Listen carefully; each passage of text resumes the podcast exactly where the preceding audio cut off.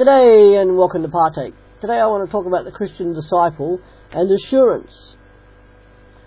The Apostle John, writing in 1 John 5, verses 1 to 5, says,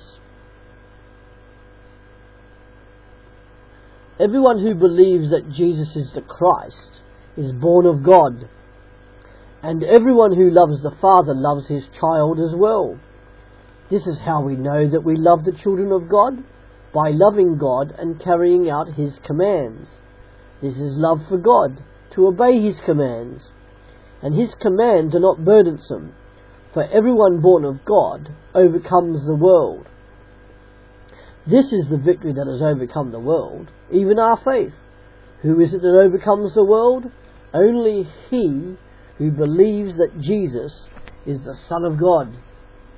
Now that you are a Christian disciple, there may well be at times when you doubt you are his child or not. You've admitted that you've done wrong against God and his ways. Secondly, you believe and trust in Jesus. You have called on him, received, trusted, obeyed, and worshipped him. You recognize him for who he is and what he has done. You have confessed Jesus as your Lord and Saviour. And because of this confession, this belief, this trust, you are a Christian disciple. But whether it's a little while after that time or a long time after, since that decision, you don't sometimes feel saved. You still feel condemned and unassured, not feeling particularly spiritual or even that you have a new life. Even the great Apostle Paul experienced this when faced with the crisis when in Corinth. 1 Corinthians 2 tells us that. And it is true that emotions and feelings have a part to play in your salvation. When you experience the enjoyment of a quiet inner confidence that only comes from the Spirit when you became a follower of Jesus, that is feeling and emotion. However, being a Christian disciple is not to be based on emotional feelings, but rather the promises of God. And God has promised it, and He is true. Emotional feelings are but transient and temporary but God's promises are true and solid and can be relied upon. We've seen that in the covenants. God the Father has promised you salvation.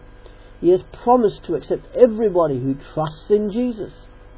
This means you have the right to enter heaven one day and that He will work out all things for your good as you live a life worthy of being His child. If you have unconfessed sin, confess it quickly Jesus the Son promised you a life of abundance and eternity, not only for your future home in heaven, but for your present home on earth. Where he sits at the right hand of the Father, he continually prays for us.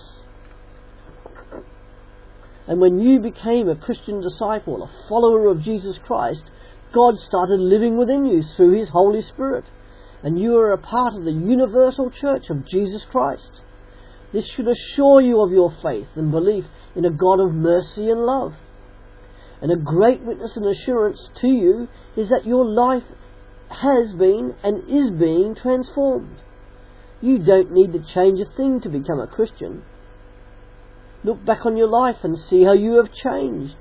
Some things will have changed instantly, and other things will take perseverance. Some people I know stopped swearing and blaspheming the moment they became a Christian disciple. You will continue to change the more you rely on God to change you. It's in His power that you are transformed. And remember, it's not how much you have of God that is important, but how much He has of you. And another assurance is the Christian disciple's relationship with Jesus Christ. Not only has a transformation begun, but now you also have a relationship with Jesus Christ. By remembering whom we are as disciples, as His disciples, then we not only will we behave as true followers of Jesus Christ, but we will have the assurance of a living and vibrant relationship with Him and all that that brings.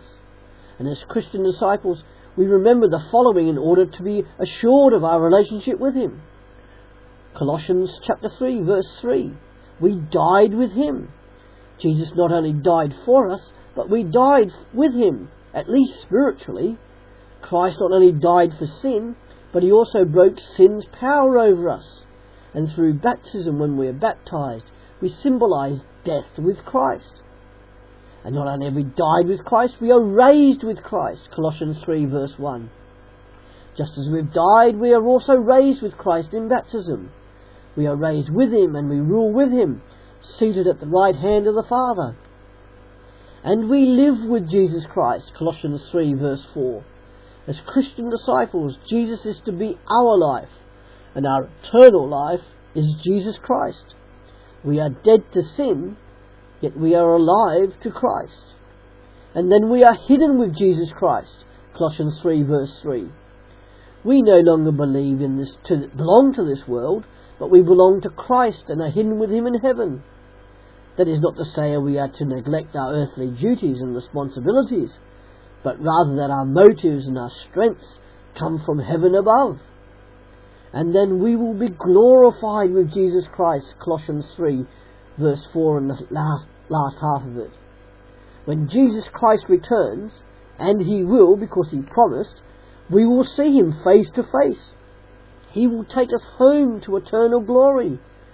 When Christ is revealed in glory, we too shall be revealed in glory if we are Christian disciples. We have some of this glory already, but one day the full extent will be revealed. And we also remember not just our, our part about having the relationship that's living and vital and vibrant with Jesus Christ, but we also had to remember the following concerning the Holy Spirit and His place in our lives. As for salvation, Christian disciples are born of the Holy Spirit and are known as regenerated. John 3 3 to 8. Then there's the indwelling. God the Holy Spirit lives inside each Christian disciple. For without the Holy Spirit, a person cannot be a Christian disciple.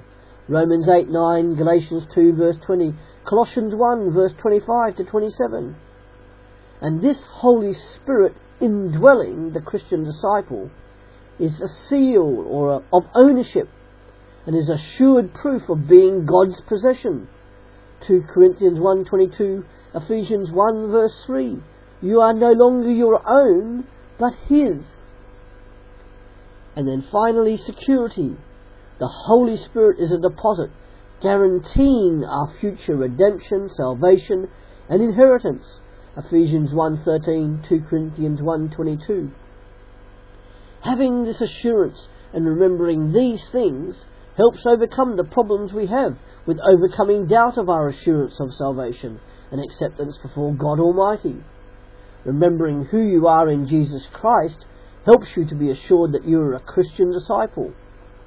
For more to think about, please do ask yourself the following questions, writing them down if you can, and see how you respond or react to them then why not share your answers with a close friend or your spouse so that you can pray over any issues together? Question 1. Read Colossians 3, verse 1 to 4.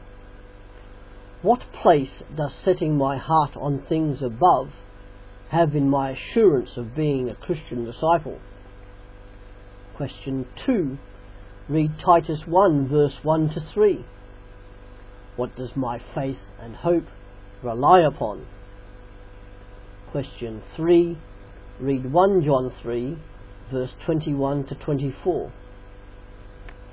How does obedience to God and His commands have an effect on my assurance? As ever, if you have any comments to make on this, please do contact me at partake at hotmail.co.uk. Thank you.